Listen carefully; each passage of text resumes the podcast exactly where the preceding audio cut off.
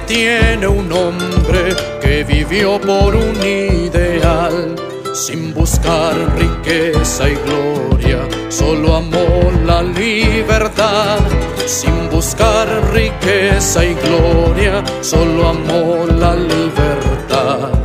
Ese hombre fue Belgrano y en el río Paraná le juró a nuestra bandera defenderla hasta el final.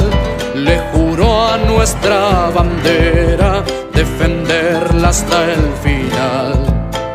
Mi patria necesita más hombres como él que vivan y que sueñen como vivió Manuel. Que vivan y que sueñen como vivió Manuel. Días, buenas tardes, buenas noches. Depende de la hora que se encuentren escuchando esto. Acá me encuentro con dos de mis compañeras realizando este podcast, en el cual hablaremos de la vida de Manuel Belgano con los alumnos de cuarto año. En este momento estamos tratando de comunicarnos con algunos alumnos del grupo 1 para empezar a charlar sobre la vida de este prócer. Acá estamos con las dos primeras alumnas, Mayra y Maya, quienes nos van a informar sobre quién fue y qué hizo Manuel Belgrano. Hola. Bueno, hola chicas, Hola. Hola. ¿todo bien? Bien. Bien. Bien, bueno, eh, empiecen. Bueno, eh, Manuel José Joaquín del Corazón de Jesús Belgrano nació en Buenos Aires, el Reinato del Perú, Imperio Español, el 3 de junio de 1770 y falleció en Ibidem, Provincias Unidas, el Río de la Plata, el 20 de junio de 1820. Fue un abogado, economista, periodista, político, diplomático y militar argentino. En la defensa de Buenos Aires en las dos invasiones inglesas, impulsó la Revolución de Mayo, fue vocal de la primera Junta de Gobierno que lo reemplazó al virrey Cisneros. Luchó en la Guerra de Independencia de Argentina contra los ejércitos mexicanos. Fue el jefe de la expedición militar que la Junta de Buenos Aires envió a Paraguay y jefe de una de las expediciones libertadoras a la banda oriental. Bueno, eh, gracias Maya. Eh, Mayra, ¿algo que quieras agregar? En 1812 creó la bandera de Argentina en la actual ciudad de Rosario.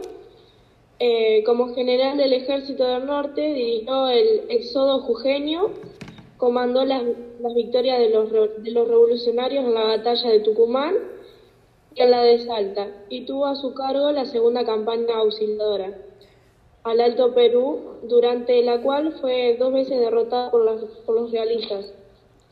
Eh, durante el directo tuvo influencia en el Congo de Tucumán, que declaró la independencia de las Provincias Unidas en Sudamérica y en 1802 1816 comandó las tropas nacionales que participaron en la guerra civil contra los caudillos de Doral.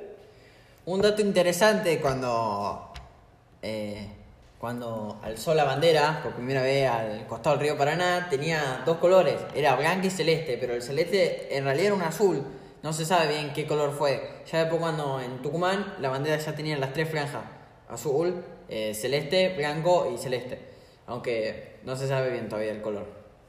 Bueno, Eso era para agregar. eh, bueno eh, gracias chicas. Eh, ahora vamos a estar llamando a otros integrantes del grupo. Chao. Bueno, chao. Chao.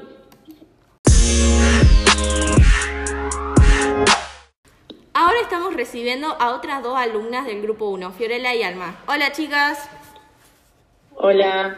¿nos pueden contar en qué época vivió el prócer?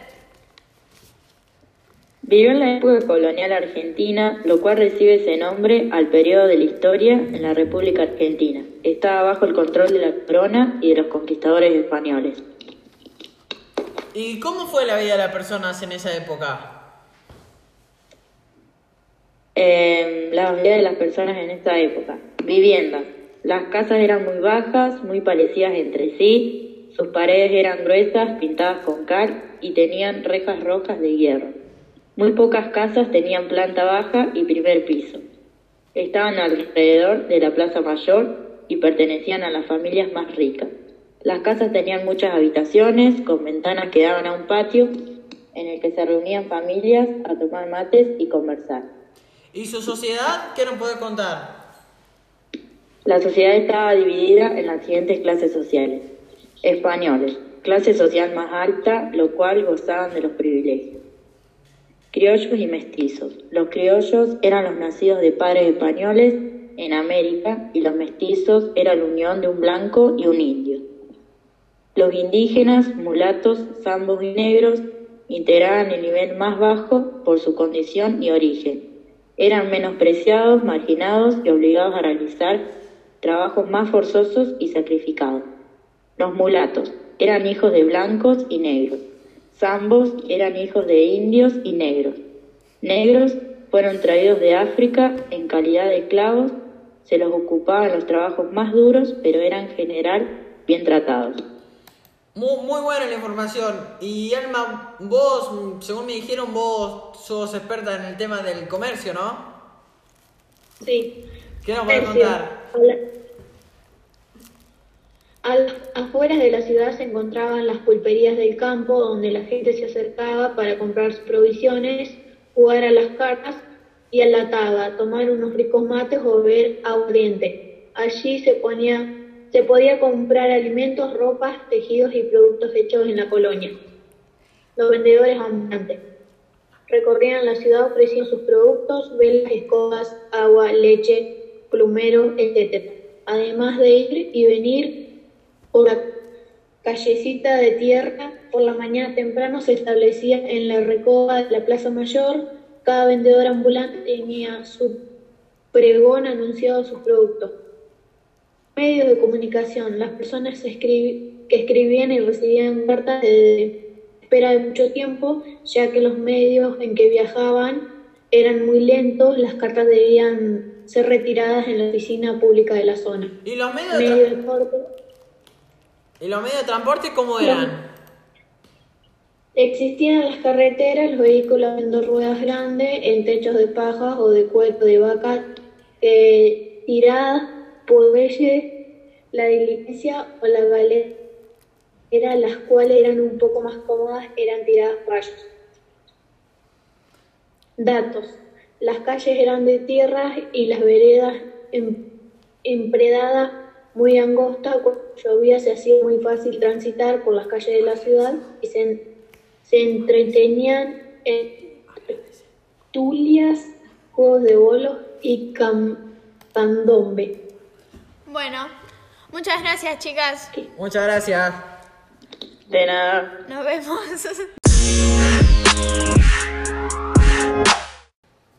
Bueno, muy interesante la información que estuvimos recibiendo hasta ahora, ¿no?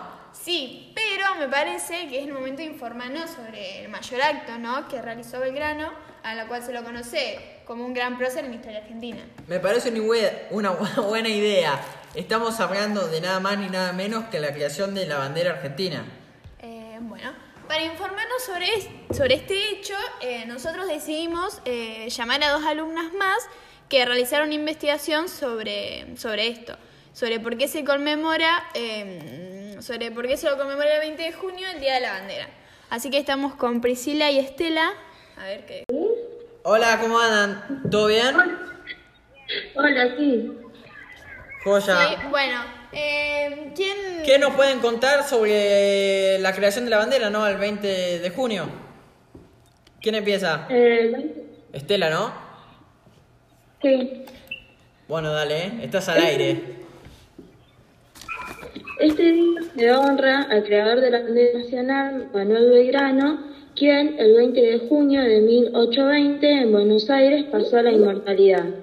La bandera fue creada el 27 de febrero de 1812 durante la gesta por la independencia de la provincia Unidas de Río de la Plata.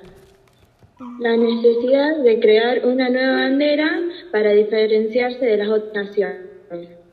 En la batalla por la independencia de la corona española, general Manuel Belgrano entendió que existía la necesidad de crear un emblema para distinguir los ejercicios patrios de las tropas enemigas y diferenciar, y diferenciará al país naciente de todas las naciones. Claro, sería como, Además, un, como un escudo para Claro, representarnos. en la batalla, obviamente, porque no, te- no tenía manera de diferenciarse.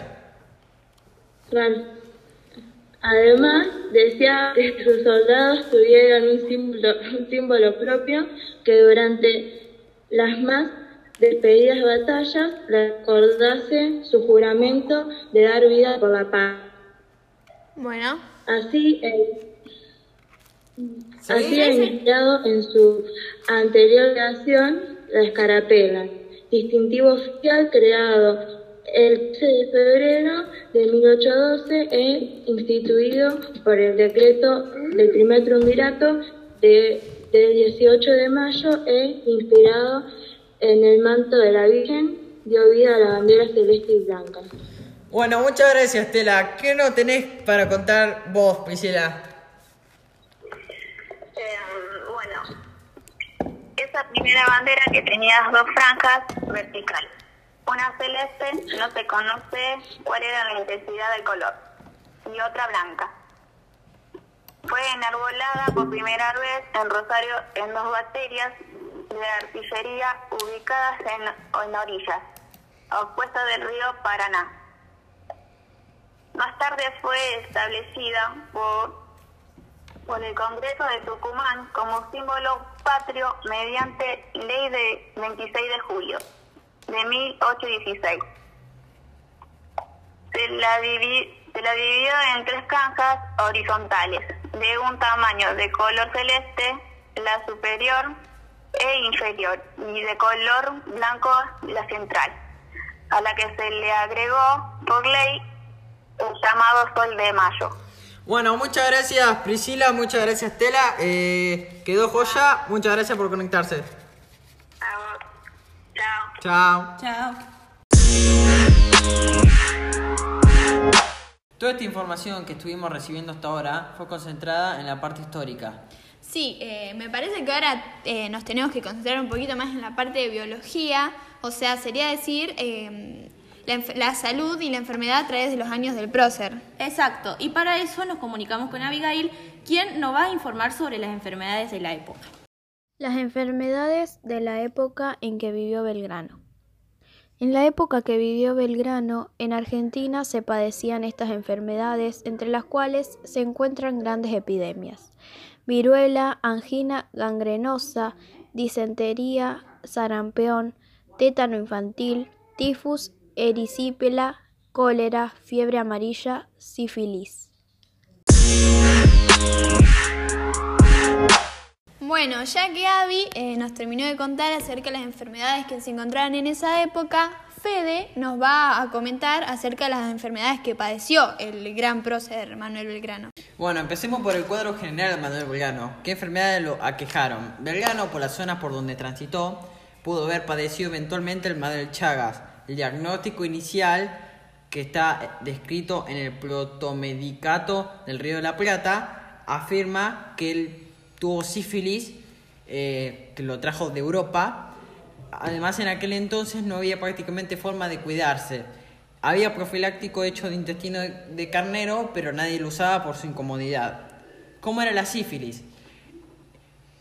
Eh, los médicos conocían muy bien la sífilis, ya que se- en esa época se formaban en Europa. La sífilis tiene tres etapas iniciales. La etapa inicial, que tiene determinada característica y síntomas que son variables. La segunda etapa, la sífilis, viene meses después y después hay una tercera etapa que puede tardar años, 5, 10, 30 o 30 años, que es la que se supone que padeció el general Belgrano, con afectación además con afectación cardíaca, con dilatación del corazón, con agrandecimiento cardíaco y con una lesión de la válvula mitral y de la válvula, y de la válvula a- aórtica que está dentro del corazón. Bueno, la autopsia al corazón decía que tenía un corazón muy grande. ¿Por qué decían esto? Porque en, en términos, cien- en términos eh, Médicos. médicos, claro, eh, eh, sufría de cardiomegalia por hipertrofia vascular cardíaca, que eso hacía que su corazón sea, más grande de lo normal. También padeció hidropesía, porque la acumulación de líquido, porque el corazón no bombea muy bien, culpa de la enfermedad que acabo de nombrar, eh, produce hinchazón en la panza y en las piernas. La pasó muy mal porque culpa de esto tampoco podía respirar. Le faltaba el aire. Eh, se murió muy joven él, Sí. eh, murió a los 51 años. Sí, sí, ahora esto lo va a decir nuestro compañero Mateo Vicente, con el cual nos vamos a contactar. Bueno, muchas gracias Fede por contarnos eh, las enfermedades que padeció este gran prócer. Vamos a pasar a comunicarnos con Mateo y Valen, que nos van a hablar acerca de ya de los últimos días de, de Manuel Belgrano. Así que bueno, los escuchamos chicos. Bueno, ahora empieza Vale. Su muerte. Aparentemente su salud empezó a agravarse entre 1818 y 1819. Intuía que si no comandaba el mismo al ejército, este corría el riesgo de desintegrarse, contagiando con su accionar anárquico a las demás provincias. Su escasa salud se desbató la dura travesía por intransitables senderos de tierra, sumada a las inclemencias del tiempo por dormir en la intemperie o en una incómoda tienda de campaña en medio del frío y la lluvia. Un año antes del fallecimiento del prócer, el cuerpo se encontraba hinchado y deformado a raíz de su enfermedad. También el muslo y la pierna derecha, lo que obliga a sus soldados a ayudarlo a montar y bajar del caballo, tareas que ya no puede realizar solo. Anoticiado de esto, el gobernador de Córdoba le ofreció trasladarse a la ciudad de Córdoba para poder tratarse mejor y descansar adecuadamente. Apenas dos días después, los dolores, el cansancio y sus crónicos males recrudecen con más fuerza. Bueno, muchas gracias Valen. Eh, Mateo, ¿algo para agregar? Tan mal se sentía que sin esperar la respuesta oficial del gobierno, el 11 de septiembre de 1819 Manuel Belgrano dispuso su propio relevo en el ejército y ordenó que se hiciera cargo del mismo, su segundo al mando. Se instaló en Tucumán, pero a poco de llegar fue sorprendido por un motín en esa provincia, que llevó al gobierno a su viejo conocido Bernabé Ara- Araoz y terminó con el general en prisión. Su médico particular, el escocés Joseph Rigid, a quien había conocido después de la batalla de Tucumán y que lo había acompañado desde entonces, tuvo que interceder por, por él para que no fuera encadenado. En febrero de 1820 emprendió el regreso a Buenos Aires sin un peso en el bolsillo. Su amigo Balvin le prestó dinero para viajar y lo acompañó al mismo. Junto a su confesor, a su médico personal y dos ayudantes ya seriamente enfermos de hidropesía. Esta misma enfermedad lo llevó a la muerte el 20 de junio de 1820. Bueno, muchas gracias Mateo. Otro dato que hay que agregar es que como él no tenía plata para pagar a su médico, eh, en su hecho muerte, eh, le, dio un, le regaló su reloj de oro, el cual tenía. Bueno, ya que Mateo y Valentina nos terminaron de contar eh, los últimos días del general y su trágica muerte, Justina y Priscila nos van a decir una frase dicha por, gene- por el general en inglés y en qué contexto fueron dichas. I love that all science are know uh, the principles and nobody can have knowledge of of them white white house uh, being introduced in this. La traducción sería, soy amante de que todas las ciencias sean conocidas por principio y nadie pueda tener conocimiento de ellas sin haber sido instruido en ellas. Second sentence. What else are the individuals in a, government than the business agent of society to fix and direct them in a way that is in the public interest? La traducción sería ¿Qué más son los individuos en un gobierno que los agentes comerciales de la sociedad para arreglarlos y dirigirlos de una manera que sea interés público? Third sentence. No means method, discipline, not chaos, constancy, not improvisation, firmness, not softness, magnanimity, not condescension. La traducción sería, sin método de desorden, disciplina, no caos. Constancia, no improvisación. Firmeza, no suavidad. Magnanimidad, no con- condescendencia. Fourth sentence. Nothing, nothing has its real value or cash in the itself, only what we want to give it, and this is liking precis- precisely to the need we have in it, to the means of satisfying this inclina- inclination, to the desire to achieve it, and this scarcity and abundance. La traducción sería, nada tiene su valor real o efectivo en sí mismo, solo lo que queremos darle. Y esto está vinculado precisamente a la necesidad que tenemos en él, a los medios de satisfacer esa inclinación, al deseo de lograrlo y su escasez abundancia. Context of the four sentences. Manuel Belgrano created this process in a revolutionary context for the time of the May, Revo- May Revolution, for which it became the reason for his creations. Bueno, así nos despedimos de este podcast em, que fue hecho en conmemoración al bicentenario de la muerte de este gran prócer argentino. Más que nada, este trabajo fue realizado para recordarlo siempre eh, por la gran participación que tuvo en la historia argentina. Destacando la creación de la bandera y su participación en la educación y en la defensa de Argentina.